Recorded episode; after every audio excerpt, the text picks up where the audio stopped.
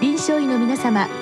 入気の論剤のパイオニア恐林製薬がお招きするドクターサロンにどうぞ。今日はお客様に北里大学北里研究所病院脳神経内科部長飯ヶ谷美穂さんをお招きしております。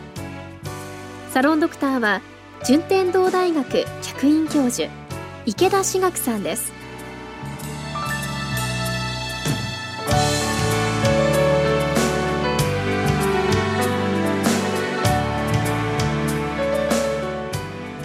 えっと、本日はあの片頭痛治療について苦慮していますというあのご質問なんですけれどもあの片頭痛の原因っていうのは分かってるんでしょうか？はい、あの全てが明確に分かっているわけではないんですけれども、まあ、研究がだいぶ進んできまして、まあ、大脳の神経細胞の機能異常があったり何らかのさまざまな刺激から三叉神経の活性化というのが起こってでそれが硬膜という脳の血管の周囲で神経の炎症を神経原性炎症というんですけれどもそういったものをきたすことで、えー、それが徐々に周辺に広がって、えーえ大脳皮質まで伝播すると痛みとして知覚されるということが分かっています。であの原因というかあの誘因というものがございます。で多いのはストレス。そしてストレスからの解放された時に頭痛がガーンと起こってしまう。また寝すぎあるいは寝不足でもきたされますし天気が悪くなると頭痛が起こる。というようなこともあります。あと女性ですと月経。これに関連して、えー、片頭痛が起こる。ということもあの少なからず見られているようなそういう疾患でございます。であの一つの遺伝子が定まっているわけではないんですけれども体質が遺伝するというような形で片頭痛持ちの家系というのがあったりします。まあ、片頭痛の方っていうのは人口のどのくらいの方が罹患していると考えられているんでしょうか？はい、大規模な疫学調査が行われていて、日本には8.4%の方が片頭痛持ちだというのが分かっています。これ現在の人口で考えますと、約1000万人片頭痛持ちがいる、まあかなりの数の片頭痛の人いるんだというのが分かっております。すごいですね。まあ実際に自分が悩んでられても受診されてない方も多いんじゃないでしょうかね。そうですね。最近の調査で分かってきたことなんですけれども約半数が受診をしていないというのが分かっています、まあ、しかしながら片頭痛の痛みって非常に重度で寝込んでしまってあるいは何回も吐いてしまって動けなくなってしまうそういった強い痛みをきたすんですねですので片頭痛自体が繰り返す病気なのであの片頭痛持ちの人これが当たり前だって思いがちなんですけれどもそうではなくって生活に支障が出ているようであれば是非受診して医師に相談していただくというようなことを働きかけていきたいというふうに思います。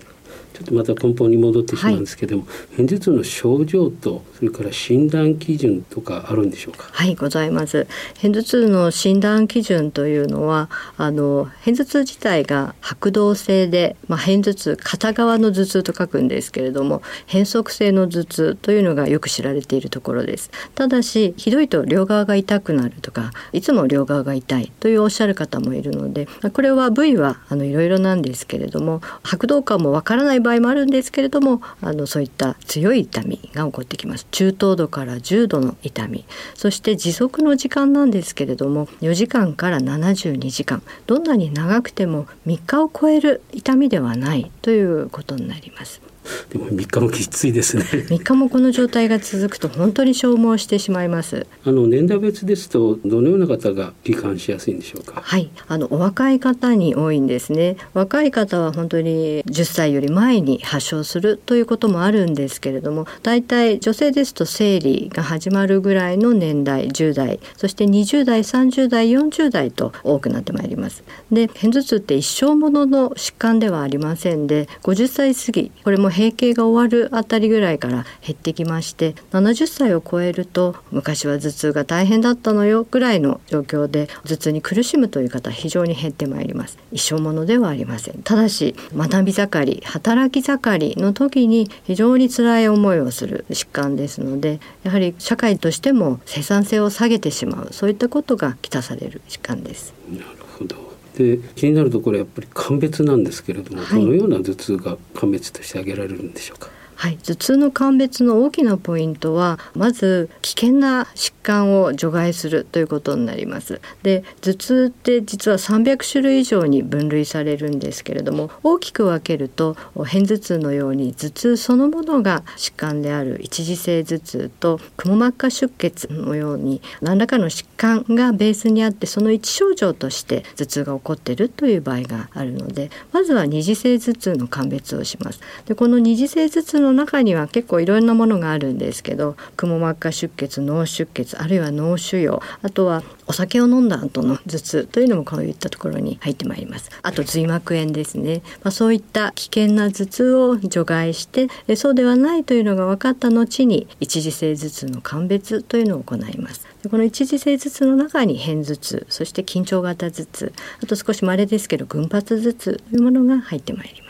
まあ、診断基準に基づいてそれから鑑別をして片頭痛ということになりますと治療はどのようにされるんでしょうか？はい、片頭痛の治療は2つに大きく分けて考えます。で痛いまさにその頭痛がある痛い時に飲む急性期治療というのと、えー、頭痛の頻度が多いような場合にはあるいは生活の支障が高いような場合には予防療法というものを行います。でこの急性期治療の中で、えー、最も有効性安全性そしてエビデンスが高いと言われているものがトリプタン製剤。そして、えー、最近ではラスミジタンというお薬が出ています。でこの2つを中心にこれらで不十分な場合は一般的な鎮痛薬、えー、N セージやアセトアミノフェンを併用しましたりあと片頭痛って吐き気が出ることが多いんですけれども胃腸の動きが非常に低下しているんですね。で生徒剤を使うことでお薬の吸収を促してあげる、まあ、そういったことを併用して対応したりしています。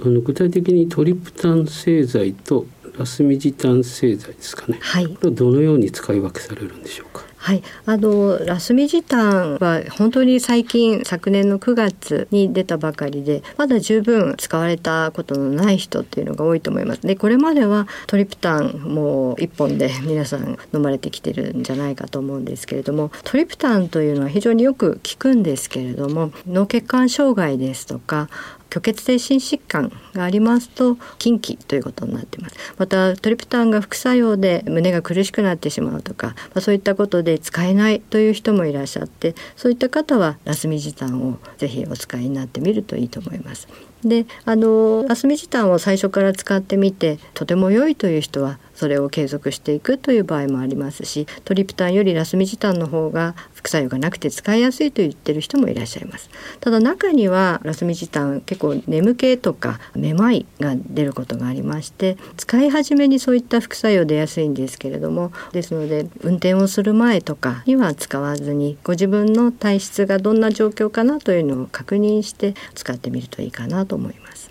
なるほどそれで月経に関連するっていうことも今お話あったんですけども何かその月経を止めてしまうとかそういったことも場合によってはあるんでしょうか？それはですね低用量ピルを使ったりしまして女性ホルモン薬というのは片頭痛には要注意になります。で前兆のあるタイプの片頭痛の人と前兆のないタイプの片頭痛の人と片頭痛2つに大別されるんですけれどもこの前兆のある人にとって女性ホルモン薬というのは禁忌というふうになりますで前兆のない人にとっても慎重投与ということで安易に使うことができない薬剤になるんですねでこれなんでかっていうとやはり血栓症のリスクが非常に高まってしまうというのがありますので安易には使えないです。なので、まあ、あの中にはあの本当に月経関連片頭痛っていうんですけど月経の時の片頭痛がもう何を飲んでも効かなくって苦しんでらっしゃるっていう人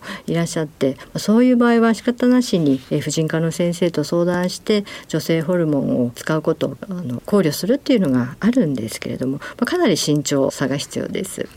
それから最後にですね抗体製剤は期待できますかというご質問なんですけど。はい、生理中の片頭痛がひどいという方もそうですし、まあ、あらゆる片頭痛の方で、えー、生活の支障が強い人あるいは片頭痛の頻度が多い人というのは、えー、予防療法の適用になります。でこの予防療法というのはこれまでは内服のお薬しかも片頭痛のために、えー、開発されたお薬ではななくて転換薬であったり抗うつ薬であったりっていうものを片頭痛にも効くからということで承認されて認可されて使ってるというような背景があったんですけれどもこの度抗 CGRP 関連抗体薬というのが日本でも使えるようになりまして、えー、これは本当に片頭痛のメカニズムに即したお薬になります。で非常に有効性が高い安全性もあるというのが確認されてきているのでこれまでの予防治療に効効果不十分だったという方はあのお試しになってみると良いかなっていうふうに思います。でこれあの注射薬なんですね皮下注射皮下投与するというお薬で月1回投与するというお薬になります。で一遍始めてですねいつまで続けるかあるいはこのまま続けていいのかっていう判断はどのようにされるんでしょうはい、まず3回は続けていきましょうということで始めさせていただいています。それで効果を判定するあるいは副作用の状況を判定しましてあの良ければ継続するということで半年あるいは1年中には1年半続けて使ってらっしゃる方というのがいます。で半数以上の方が頭痛の頻度や程度が半減してまいります。中には1割から2割の方全く片頭痛が起こらなくなったという方もいらっしゃるんですね。ね。でそういう方はやっぱり続けたい。あの生活に戻りたくない。なんておっしゃってお続けになることを選択されたりしますし。またあの一方ではこんなに良くなったから一回やめてみようって言っておやめになる方もいらっしゃいます。でおやめになってみてしばらく全然頭痛が来ないで数ヶ月経過されるっていう方中には1年落ち着いてるという方もいらっしゃいます。ただしあの34ヶ月でまたぶり返してきちゃったという方もいて、まあ、そういう場合は CGRP 関連薬を投与するというのを再開しています。でこの抗 CGRP 関連抗体薬ですけれども現在日本で3種類あるんですね。でこの使い分けっていうのはあの、まあ、費用そんなに変わんないんですけど大体どれも1万3,000円前後なんですけれども中には初回2本投与しないといけないとかあるもんですから、まあ、費用のことであったりあとお家に持って帰って自分で自己注射できるというものもありますしあとはあの3本まとめて打って3ヶ月ごとに投与するということができるもののもあるのでその方のライフスタイルに合わせて選択をしています。であの3ヶ月投与して効果今一つであればスイッチをして、え別の抗体製剤にしてみるそうすると前より良かったという場合もあるのでいろいろ試すことも可能ではないかと思います。まあ、新しく出た抗体製剤をいかに使って患者さんの痛みを取っていくかという、まあ、これからの課題がまだあるようですね。どうもありがとうございました。はいお客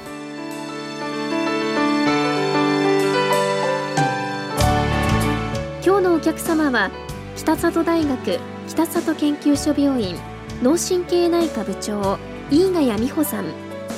サロンドクターは順天堂大学客員教授池田志学さんでした。それではこれで恐林製薬がお招きしましたドクターサロンを終わります。